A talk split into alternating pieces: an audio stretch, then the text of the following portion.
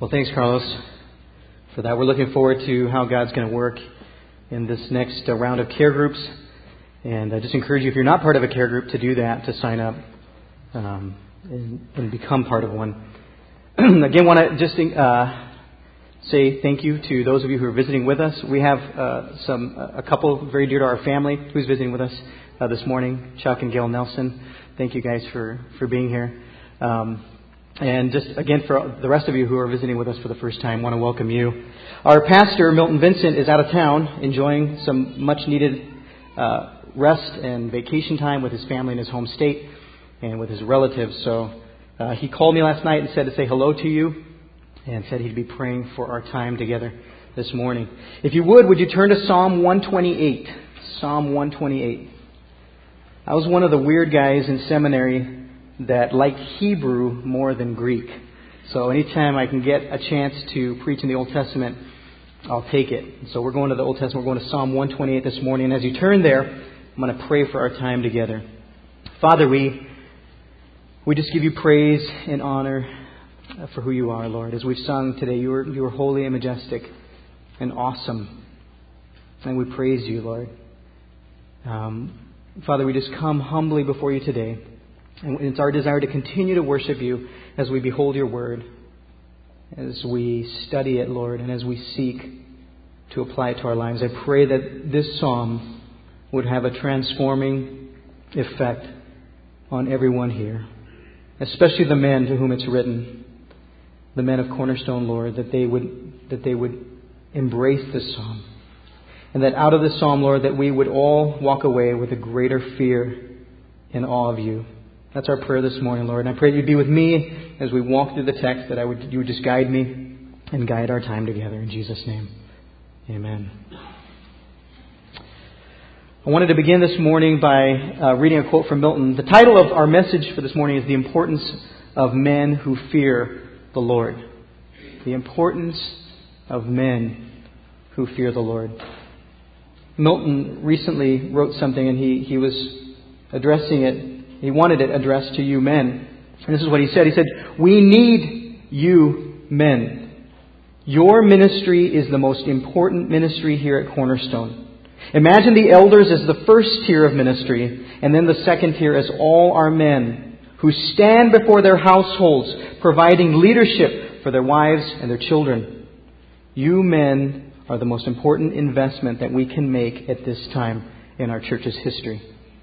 Speaking of you men, he goes on to say, I want these men to know that in some ways they are more important than the elders, in the sense that they have more power to do good in the lives of their children, and I would add wives, than the elders do. One pound of godly father and husband is better than a ton of godly clergy. There is no high, mightier weapon in the hand of God than a father and a husband who is on fire for God and willing to lead his wife and his children. We're at, a, we're at an interesting time in our church's history because it's not as if we never knew this or realized it, but I think God is really moving on the leadership of this church to, to really realize the fact that it is us as men who have an amazing, privileged, honored, and important role to play, not only in our homes, but in God's household which is the church. And it's no coincidence that we're coming to Psalm 128 because it's this, this is the message of the psalmist this morning. You see, man, you, you play a very important role in what God is doing on this earth. And, and realize this as we, as we look at Psalm 128 this morning that, I'm, that, that even though I'm addressing the man, you're seeing something of the heart of God as women and children. I want those of you, um, women and children, to, to realize how much God loves and values you, that He has put this psalm in Scripture and before our men even this morning. See, some might say, wow, you're, you're saying that men are more important, but it's the very opposite. We're saying, no, men are, are significant and so significant in their role in this community. And it's because we love our women and our children so much and this church that we're, we're feeling more and more of a burden to reach out to men, to minister to them, to exhort them, to encourage them, to empower them to be all that God wants them to be. It's because we love the rest of the church that we're doing that. And the psalmist would say he is doing the same thing. The psalm that we're going to look at this morning is what I title a man psalm. For you guys who are into man things, this is a man psalm. Okay? And, and to prove it, I've highlighted the yellow parts that really show that the psalmist was writing to men, the men of Israel. Read it with me. The psalmist writes, How truly happy is everyone, could be translated, every man who fears Yahweh, who continually walks in his ways. The produce of your hand indeed you shall eat. You will be truly happy, and it will be well with you. Your wife will be like a fruitful vine within your house. Your children will be like olive shoots surrounding your table. Behold, indeed, in this way will the man be blessed who fears the Lord. May Yahweh bless you from Zion, in order that you might see the prosperity of Jerusalem all the days of your life, and in order that you might see your children's children. May peace be upon Israel. Why was the psalmist addressing men? He knew, he knew as well, just the role, the impact that men have. He knew that the, ones that he was addressing were the leaders of Israel. They're the ones that would influence their homes, their communities. They were the ones that were to serve as the spiritual examples to the nation. And they were the ones that were to teach and to motivate all of Israel to fear God and walk in His ways. This morning I want to put kind of a little mantra before you, and we're going to, we're going to hear it again later in the message. And it, it, just, it just makes you realize the impact that men have. And it goes like this As go the men, so goes the family. And as goes the, as go the families, so goes the community. And as goes the community of today, so goes the community of tomorrow. It's fascinating to, to, to just dive into the context when we see who this, this psalm was written to, but also where it occurs in, in the Psalter. Because this is a psalm of ascent, a song of ascent. It's part of that, that canon of Psalms, Psalms 120 through 134. 15 Psalms that were sung as pilgrims made their way to Jerusalem. And, and as you went to Jerusalem, pretty much from any other direction, you ascended to it. You came up towards it. And the scriptures tell us, Exodus 23:17 tells us that the men were required by God to go and present themselves before Him, to come and to, and to hold the feasts, and to worship and to offer sacrifices, and worship and praise and honor Him three times a year. Exodus 23:17 says, "Three times in the year you shall, all your males, appear before the Lord God. And, and these three times were Passover, or the Feast of Unleavened Bread in spring, there was the Feast of Weeks or Pentecost, Shavuot, which is celebrated in early summer.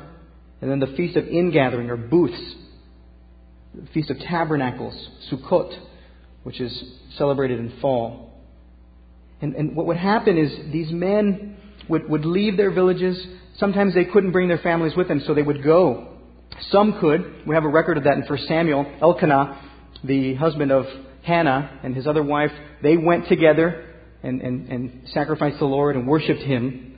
But there was times where you just couldn't take your whole family. And so what you would do is you and the other men of the village, you would go and walk step, you would, you would trail and you would ascend up to Jerusalem. And what were you doing as you were doing that? You were singing and reciting these psalms, these songs of ascent.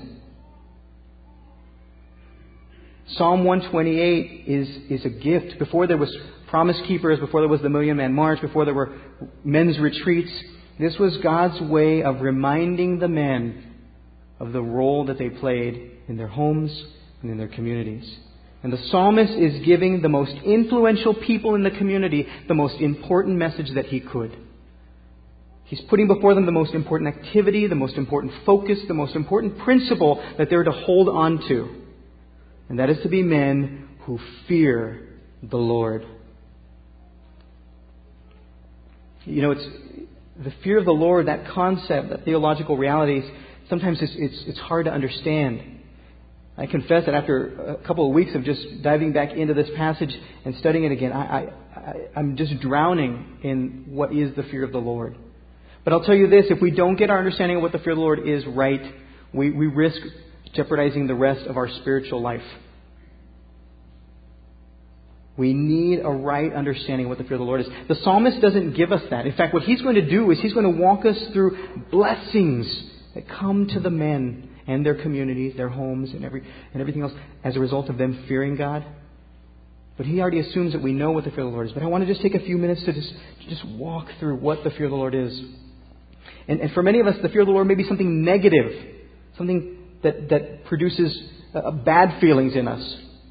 Wayne Mack addresses that when he says, Some people have a fear of God that is heavy, even oppressive. To them, the thought of God brings anxiety, dread, or terror. Their fear of God is debilitating, a curse rather than a blessing. They think that God is out to get them, that He is petulant, vindictive, and hard to get along with. Continuing on, he says, The wrong kind of fear, quote, will cause you to be insecure, discontented, unforgiving, unloving, authoritarian, or spineless. But Psalm 128 fear, the true fear of the Lord, produces the opposite effects. It's constructive, not destructive. It will draw you towards God, not drive you away from Him. It will stimulate you, uh, stimulate responsible action, not breed idleness. It will cause you to reach out, not to pull in. It will help you to serve others and diminish selfishness, and it will demolish other fears which inhibit confident, joyful, and fruitful living. What Wayne Mack is saying is that the fear of the Lord is a good thing, something that we want, that we ought to desire, that should bring joy as we, as we walk in it. So, what is the fear of the Lord? I want to give us a definition this morning that I think begins to capture uh, a, a, a good part of it, of what it is.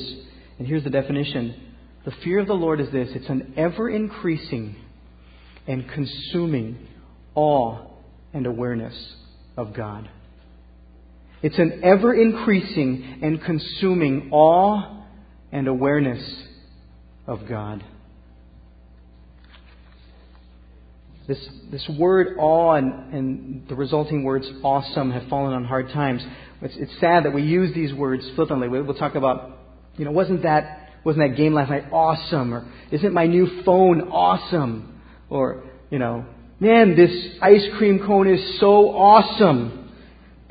As we think about the word, even if you look it up in, in a dictionary, you begin to see that there are very few things that are awesome. In fact, just the dictionary, if, if, you, if you looked up the word, you would get this definition a feeling of reverential respect mixed with fear and wonder. It's a reverence as you look at something and it causes you trembling and fear and at the same time amazement and wonder. You see, true reverential awe comes as we gaze at the fullness of who God is and what He's done for us. Jerry Bridges, in his book, The Joy of Fearing God, he says this as he tries to help us understand this idea or concept of awe. He says, Imagine yourself driving across one of our central states on a sultry, overcast day. Suddenly you catch the sight of a violent tornado spinning across the plains towards you, lifting houses and barns in the air and leaving wholesale destruction in its path. Immediately you feel a gripping sense of awe that includes not only fear for your own safety, but also amazement at the storm's overwhelming power. Obviously, you're experiencing awe in a very real sense, but it is not reverential awe. Finally, the tornado passes beyond, leaving you safe. You begin to think of the hand of God behind the tornado. You reflect on the fact that the roaring twister was a visible manifestation of his mighty power. Now your awe is focused not on the tornado, but on God. It has become reverential awe, a mixture of fear and veneration and wonder and admiration, all directed towards God Himself.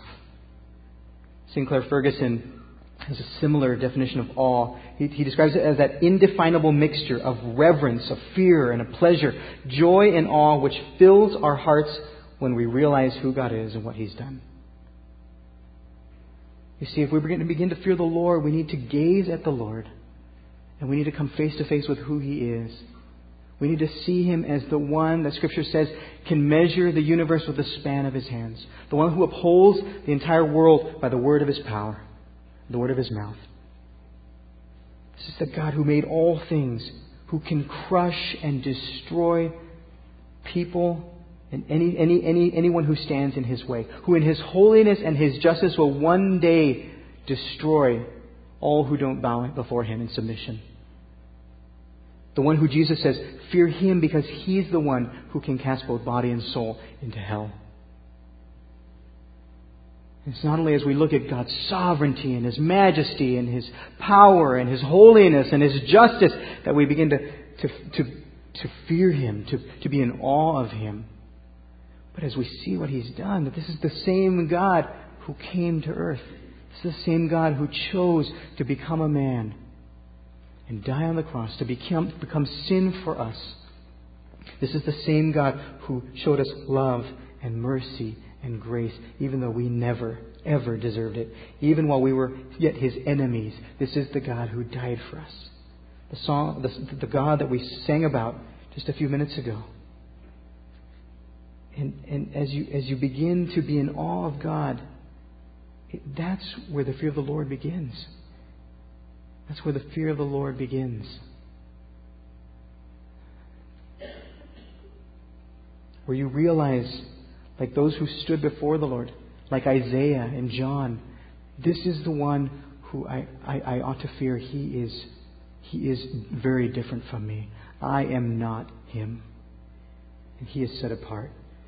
It's amazing to think about John in Revelation. Here's the one, the disciple whom Jesus loved, who for three, three years had walked with Jesus, who had laid on his, on his chest in the upper room.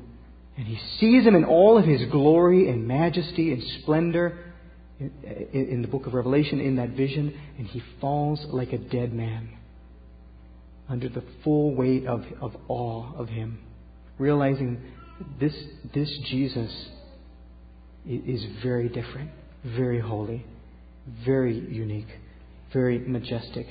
This is the God who is awesome.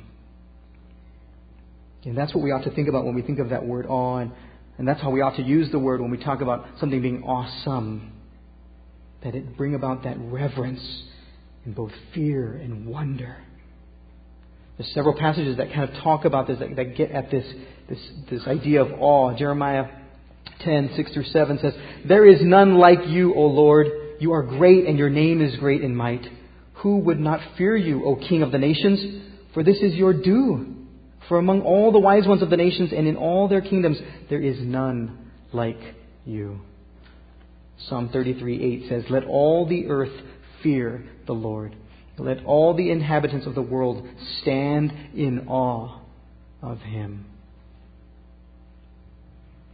1 Samuel 12:24 says, "Only fear the Lord and serve him faithfully with all of your heart, for consider what great things he has done for you."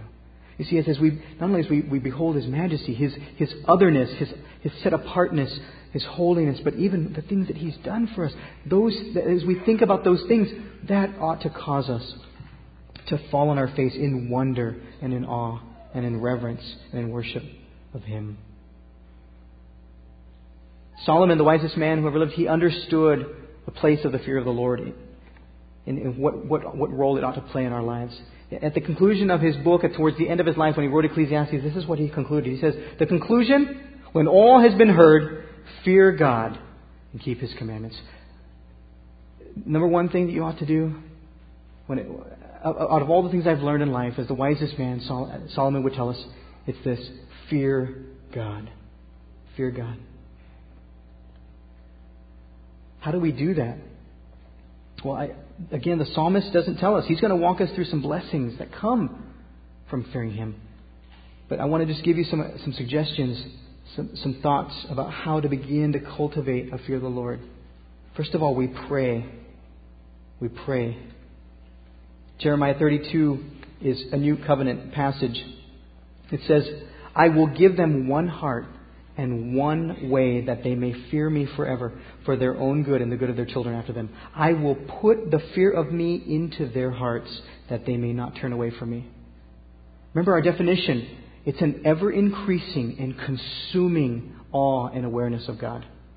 And what we need to pray when we come before God, seeking to be people who fear Him, is saying, Lord, I know that from this passage, you have already, as a believer and as a, as a recipient of the new covenant blessings, you have already put the fear, you, the fear of you in my heart. But just like everything else, our understanding of the gospel, our fear of the Lord, those things, when we become a believer, they're very small. And God's desire is that we would cultivate that fear of the Lord, that we would ignite it, that we would grow it, and that we would, that we would fuel it. And so we, we pray, God, we pray with the psalmist, Psalm 86:11. Teach me your way, O Lord, that I may walk in your truth. Here it is. Unite my heart to fear your name. You see, the psalmist is, he's saying, look, it is compartmentalized. That gets turned on two days out of the week, and then you turn it off the rest of the time. It's got to be consuming you at all times. And the psalmist says there's only one way that that can happen. It's that your heart be single minded and, and focused on one purpose, and that is to fear the Lord. A man who's distracted by other desires and other things will never fear him. It's a man who's united in his heart. His heart is united to fear God. And that's what we ought to pray. Another thing we ought to do is we ought to rehearse the gospel. It's in the gospel that we see who God is and what He's done. And, and it, it's nowhere else put on more beautiful display than in the person work of Jesus, God the Son, who died for us, who, who took on sin for us, who came into this world holy, perfect, righteous. And as we, we meditate on the gospel, as we look at the gospel, we'll begin to stand in awe of God. The third way is to re- read and rehearse and meditate on Scripture. When we come to the Scriptures, we need to read, asking ourselves, Lord, what does this teach me about you? How can this grow my awe of you, my wonder of, of you and amazement of you, but my fear and reverence and respect for you?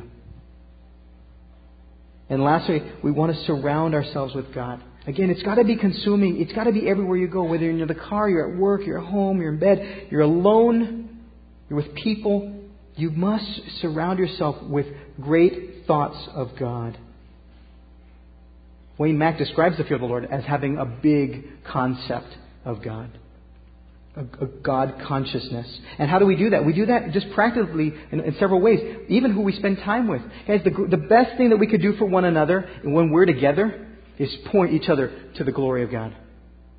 That's the best thing I could do with, with my time with you, is to point you to the Lord and to, to, to put Him on display so that you stand in awe of Him and, and that you would do that for me.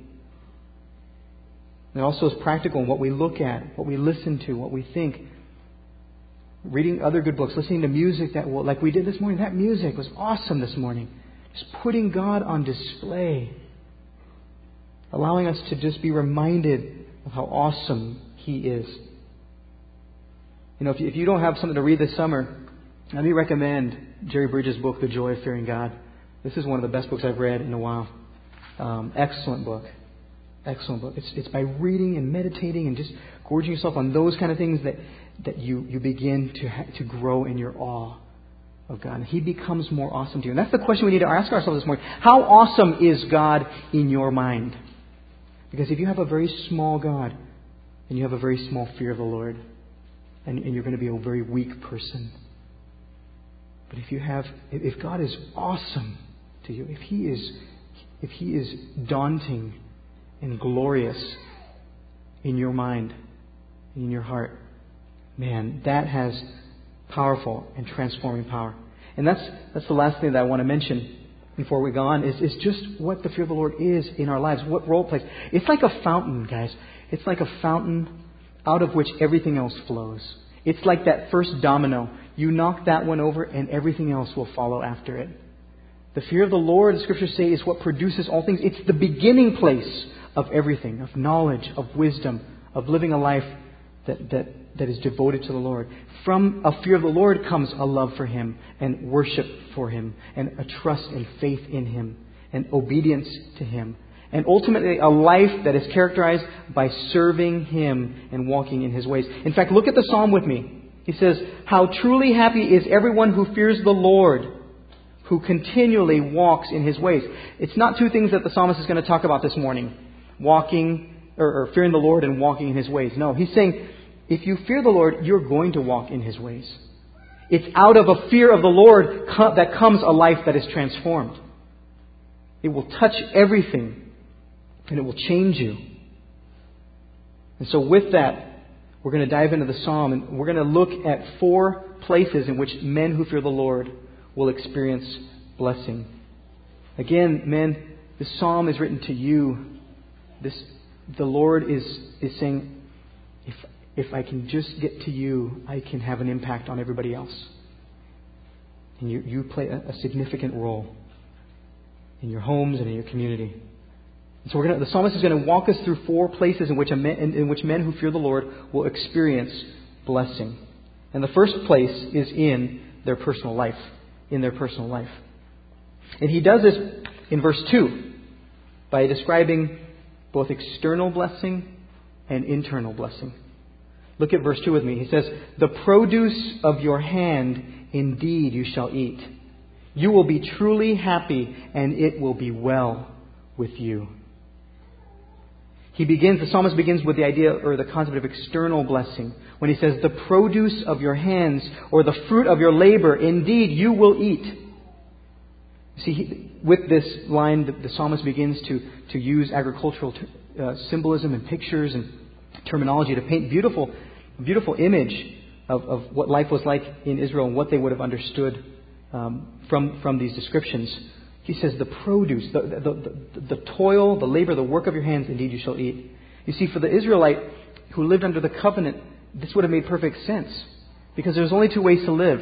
If either you were in covenant obedience to God or you were in disobedience. And the covenant reminded you that what you sow is what you're going to reap. And, and if you reaped, if you, if you feared the Lord and walked in His ways, you would get blessing. But if you didn't, you would face the judgment of God. In passages like Deuteronomy 28, Leviticus 26, they, they explain all of the details of what would happen to you, whichever way you went. So the man that says, that, that, that hears this and, and hears the produce of your hands, indeed you shall eat, he would have understood what this meant. First of all, it would have meant peace. That God is granting peace. For you to eat your crops means the enemy hasn't come in according to the covenant. He hasn't destroyed you yet. That you're still alive and that you get to partake of that which you've worked over. But not only is it peace, it's this idea of provision. God is saying, I'm going to bless you. I'm going to prosper you. I'm going to ensure that you're productive and successful in all that your hand touches. And you're going to reap the blessing of that. Now, here's the problem for us as men is that so often, many of us men, we find our joy, our identity, our purpose in life, all of, the, all of these things, and we're looking to what we do for a living and who we are by vocation as the source of that blessing. We're wanting those things to bless us. And God is saying, no, no, no, no. You, you need to just be a man who stands in awe of me. And, and, and I will bless you in those things. Don't look to those things for the blessing. Look to me, be one who fears me, stands in awe of me, and has a big view of me, is consumed with me, and I will bless you. I will bless you. You know, one of the hardest things that I've ever done, the hardest thing I've ever done in my life was to quit my airline job. That was the, that was the most difficult decision I have ever made in my life. And it was because I realized at that point how much of my well being, how much of my security, how much of my hope, how much of my happiness, how much of my identity was, was I had, how much of that I had placed on what I did for a living. And I was looking to that to give me the blessing that I want. And God is saying, No, just be a man who fears me, and I will, I will bless you. I will be the one who provides for you and protects you and, and gives you success. There's a second aspect to this personal blessing that's internal blessing. Look at the end of verse 2. He says, You will be truly happy and it will be well with you. It's kind of an unfortunate translation. Some, some, most of the Bibles say, You will be blessed, but that's not the word for the Hebrew word for blessed, Baruch. The, the word that's found here is Ashrei, which means happy. It, it, it speaks of, of this state that, that the man will find himself in. It's a state of inner fullness, of satisfaction, of contentment. God is saying, look, you decide to fear me, and, and, and you, you, you just, just set your, your focus and your attention on, on loving me, on, on being in awe of me, and being consumed with me. and, and I'm going to fill you up with this true happiness that nothing else in this world could give you. No drug, no alcohol, no sexual encounter, no, no achievement at work, no, nothing that money could buy will ever give you this kind of internal blessing that God is describing here. He's saying, the man who fears me will truly experience Ashrei. He will be truly happy and filled up. Not only that, but he says, and it will be well with you. The Hebrew word tov, which means good or well being. It may include material blessing, but it primarily is focused on spiritual blessing and well being. You see, if things were going well with you, that meant that, that, that God was blessing. And, and, and what, that, what that should conjure up in our minds, that spiritual blessing, is as you fear the Lord, remember, it's the fountain. It's the fountain out of which everything else is going to come. You're going to find yourself loving Him and serving Him and obeying Him. You're going to be transformed as you fear the Lord, if you truly fear Him. And so it, it's, the, the fear of the Lord is going, to, is going to change you for the good, so that you experience all of that goodness that comes from a transformed life. Listen to Psalm 31:19. It says, "Oh, how abundant is your goodness, which you have stored up for those who fear you." It's as if God has a storehouse, a treasure of blessing, of spiritual blessing, and even material blessing, and He's ready to lavish it on you, on, on those of us who fear Him. Proverbs 14:27 says, "The fear of the Lord is a fountain of life, that one may turn away from the snares of death." You see, there's a protective aspect to the fear of the Lord. It keeps you away from all that is dangerous, all that is deadly, all that is wicked, all that is sinful. And it, it, it allows you to come over and experience life and safety and blessing and goodness. You know, just this week, as I, you know, this week I'm going to confess to you, I just, God showed me how tiny my view of Him was. That He was awesome in my mind, but with a very small A. But as I began this week and, and, and a little bit of last week to, to meditate on the fear of the Lord, and I just made it my goal every day to just be consumed with an awe and awareness of Him, I, I can honestly tell you that this, this week I have just experienced so much victory over temptation and a feeling of purity. And that has come from just that focus on Him and cultivating that awe and awareness of Him. You see, when you fear the Lord, you know that He's with you and He's there and He's watching you. It's, it's, it's who we are in private that really reveals how much of the fear of the Lord we really have. But, but He's saying here to, to men, and this applies to all of us, those who fear Him will experience a spiritual blessing that comes from fearing Him. Well, there's another second place where we, where men who fear the Lord will experience blessing, and that's in the home. That's in the home. Not only will they experience personal blessing, both external and internal, feeling that sense of ashrei, of, of, of well-being and blessing and contentment and fullness, but they're going to see blessing occurring in their home. And here's what, what he means. First, he begins with, well, what he's really getting to is the household. And he begins with the wife, and then he moves on to the children. Look at verse 3 with me. Psalmist says, Your wife will be like a vine bearing fruit within your home. Your children will be as olive shoots surrounding your table. You see, the, the Israelites knew a lot about vineyards and vines, and, and, and um, the word for vine is, is a climbing plant. In, in, in this context, he's talking about a grapevine. And it's, it's interesting to understand just the, again the, the, the authors the, the, the, psalmist is going to develop these, these beautiful agricultural pictures that have very deep meaning. But we just need to appreciate some of what was going on um, in, in, in, this in this background. A vine, vineyards and, and, vines were cultivated from from ancient times, and Palestine was a, a really great place to grow wines and, grape, and, and grapes, uh, vines. Uh, it was very much like Southern California where there's lots of good sun and the temperature's right. Um, and when Israel came into the land of Canaan, they inherited a, a, a full running viticulture industry. The Canaanites had planted vineyards before. In fact, in Deuteronomy, God says, You're coming into homes that you did not build and vineyards that you did not plant. And that was a gift from God. And from these vineyards, they enjoyed grapes, they enjoyed raisins, they enjoyed wine, and this, this stuff that was that, that in English we, we translate honey. In the Hebrew is dabash.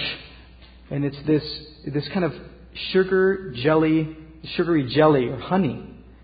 And it's fascinating. Most commentators say that most of our occurrences of honey in the Old Testament refer to grape honey or this jelly, not, not the honey of bees.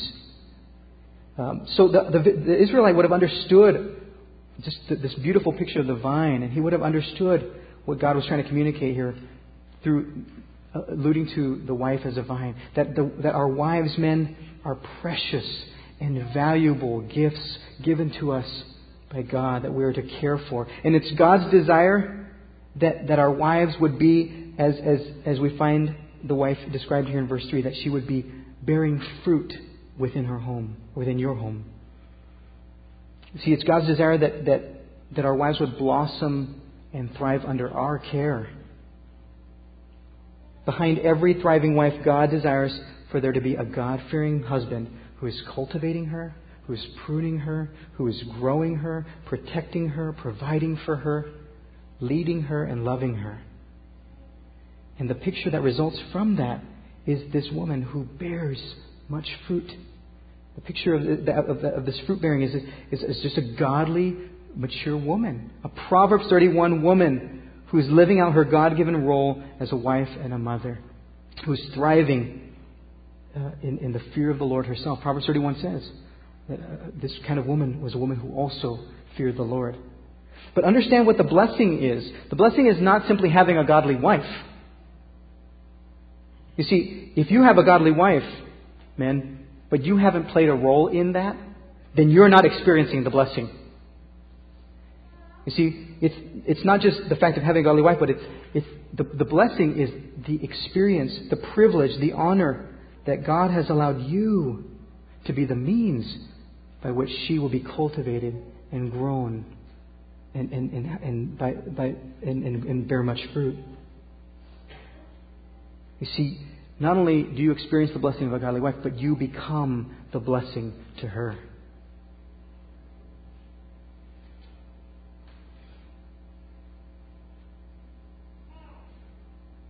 And God wants to use you to, in, to invest in your wife, to cultivate her, to grow her up. You know, some of you are, are, are probably thinking, there's no way I can be that guy. I can't be the one to cultivate my wife. Um, you don't you don't understand. My wife's walked with the Lord longer than I have. Uh, my wife knows the Bible better than I do. I mean, she's done every precept Bible study like five times. Um, or some of you might be thinking, you know what, my wife uh, is is just way too bitter and hurt by me that I, I just can't be the guy that I can't be the one who who will have the role uh, in, in, in impacting her. But let me let me just tell you something. And if I could if I could get hundred dollars from every I would get $100. I'd probably get $100 from every woman if I could for saying this. Men, this is the reality. Is that your wives, by God's design, they want you to be the men who will cultivate them. They want you to be playing this role. They want to bear fruit, but they want it to be because you're making an investment in them and growing them up and blessing them and investing in them. And the psalmist says, it doesn't matter what you don't know or what you've done or any of that. The psalmist is just saying, look, just, just focus on one thing. Just be a man who fears the Lord. God isn't asking you to do anything you can't do. He's not saying go to seminary or go take all these Bible. He's, just, he's not saying anything like that. He's, saying, he's telling you something that all of us can do. He's saying, man, just fear the Lord.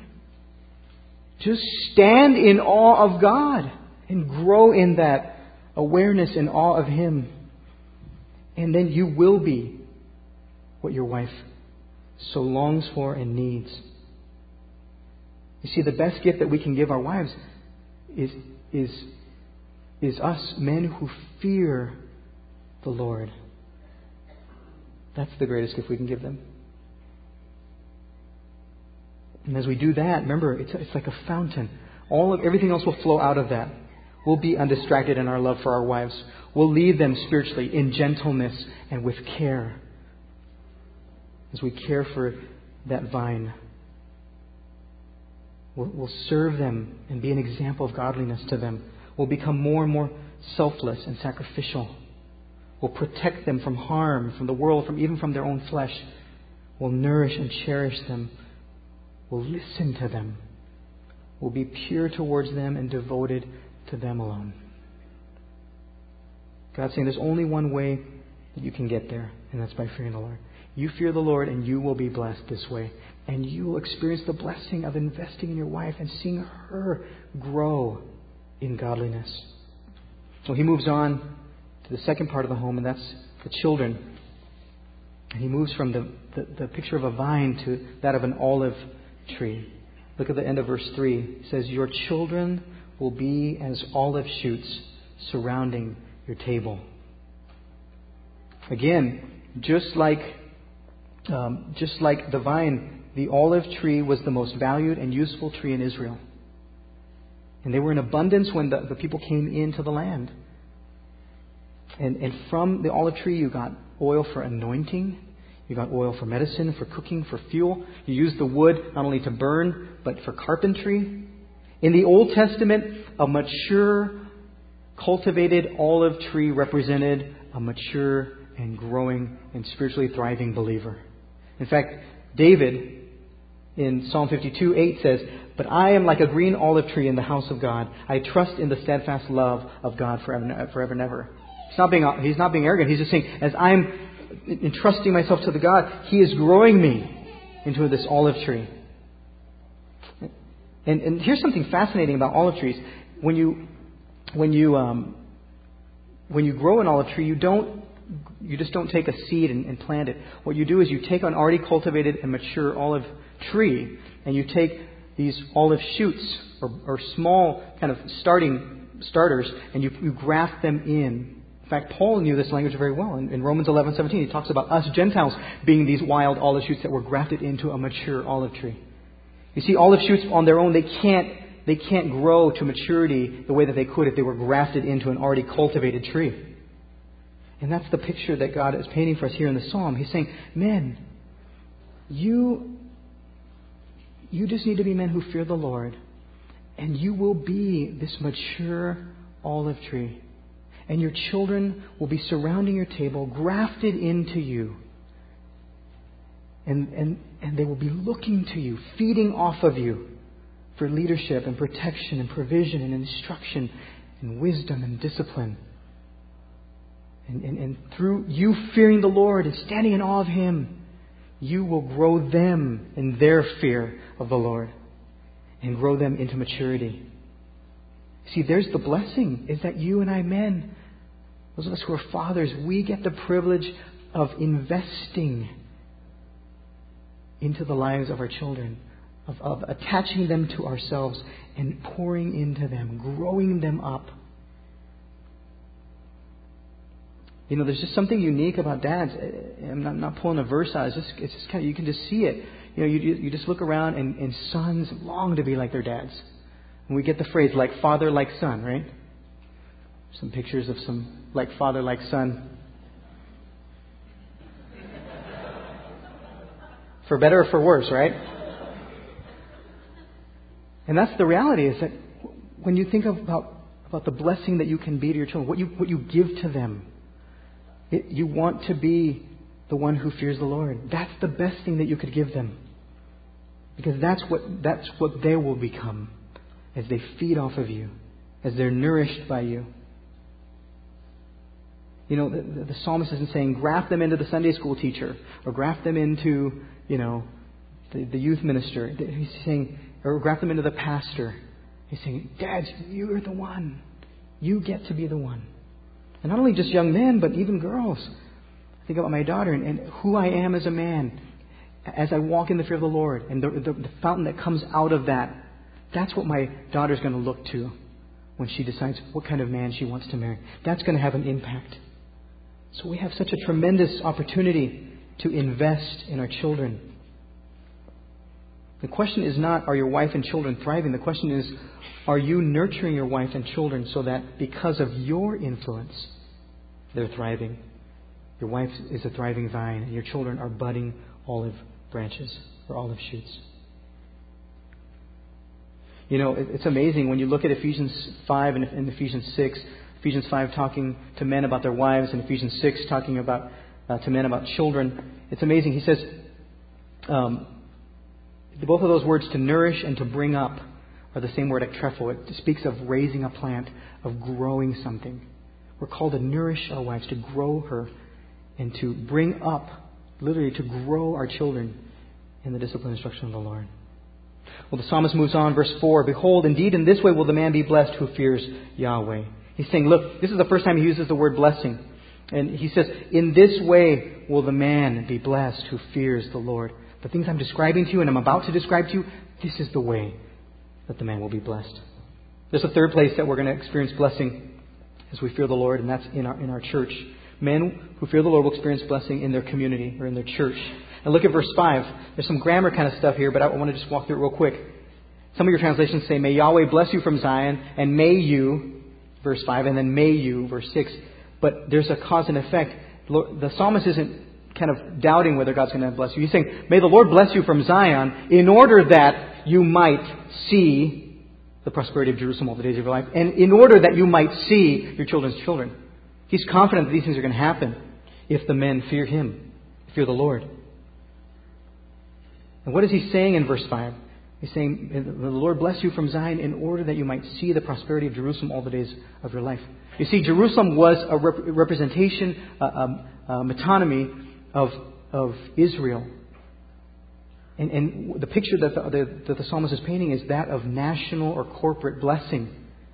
He's saying, look, man, you, all, if you men together, not only as you fear the Lord in your homes, but as all of us fear the Lord in this community, we will experience corporate blessing here. And, and the picture is of, of just this national corporate blessing. For us, there's an application, and that is for the church. God hasn't made promises to us as Americans, but He has said, In the church, I will bless you. And, and that is where we find men who fear the Lord. And that, that's our community. Um, you know, it, just evokes this, this picture of a band of brothers. Not only do we as individual men need to stand before our houses fearing God, cultivating our wives, growing our children, but we need to band together as brothers to together foster a corporate sense among our men that we're, we're together in this, that we've got each other's back, that the moment that I see you or you see me slipping in, uh, in my awe and awareness of God, that you're going to turn me towards God and you're going to preach God to me, you're going to cause me to behold God, and that together we're going to fear God together. So that together we can experience corporate blessing here. And that's God's desire. You see, God wants to bring blessing on this church. And He wants to do it through men who fear Him. Men who are servants, leaders, teachers, protectors, shepherds, and counselors. And He's not just looking to a few, the elders or paid staff. He's saying, all of you men need to be men who fear me. And if you do that, I will bless this church, this community. You will experience blessing here. And all we have to do is just fear Him. That's all we have to do. There's a fourth and last place in which men who fear the Lord will experience blessing, and that's in their future. Look at verse 6. He says, May, the, may Yahweh bless you from Zion in order that you might see your children's children. Now, children's children in Hebrew means grandchildren. That's a. Never mind. All right. Sorry. Um, just like it does in English. But and some people, some commentators say, oh, he's talking about a long life here. He's saying you're going to live a long life. You're going to see your grandchildren. But I think he's speaking about something bigger. He's saying, no, no, no. You see, Israel had to fight for their existence every day. Every day that they lived another day, that was a blessing from God. And for an Israelite to say, for the psalmist to say, men of Israel, you're going to see your children's children if you fear me, that meant we're going to be around as a nation for another generation. In other words, what the psalmist is alluding to is this, this, this blessing to the next generation, this generational blessing this future blessing. You see, as the Israel of tomorrow was depend- the Israel of tomorrow was dependent on the Israel of today, and so it is here. The church, the cornerstone of tomorrow, depends on the men of today. You know, if you've been at Cornerstone for any length of time, you've, you've realized that we have been dealing with facility issues and we're, we're wondering where to go and what to do. And this is not an argument for owning property or not owning. I'm not trying to make that case, but just hear me out. I've come to realize, I, I, had, a, I had thoughts originally, or, or I used to have a lot of thoughts about, oh, we've got to get a building because if we have a building, we'll have a presence here and we'll be, we'll be giving a, a kind of a heritage and, and, and investing in the future. We'll have a vision for the next generation. And we can do that. And God may very well want us to do that. That's not what I'm debating here. I'm just, I just want us to think about something, and that's this. Israel had a, a land, and they had a city, and they had a temple, they had real estate. But in a matter of a few generations, in different moments in their history, they were removed. And there was no hope for that next generation because they didn't fear Him. You see, the key to, to continued blessing in this church, in this community, isn't a building, it's people. And it's people who fear God.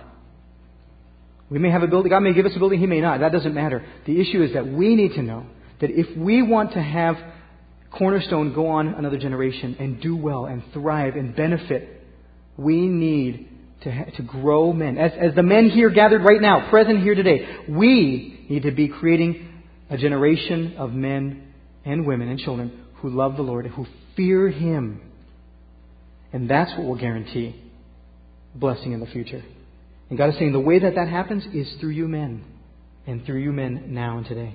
You know, it's fascinating. Deuteronomy 6, you have the Lord, and He said, You shall teach your children about me. You should teach them diligently and talk to them along the way. It was up to the men to teach that next generation. And one of the saddest passages in Scripture is Judges 2.10.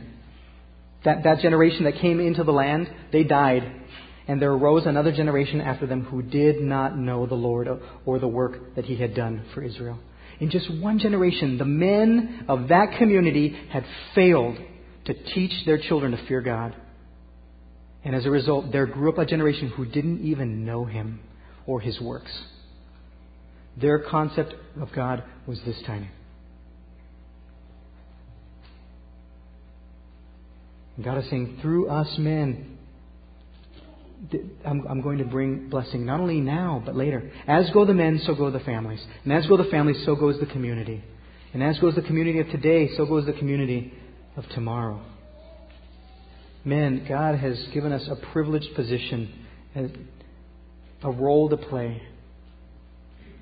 And He's invested us with, with this honor to do this, not only because He loves us, but because He loves those who we can become a blessing to. And that's our wives and our children and our community.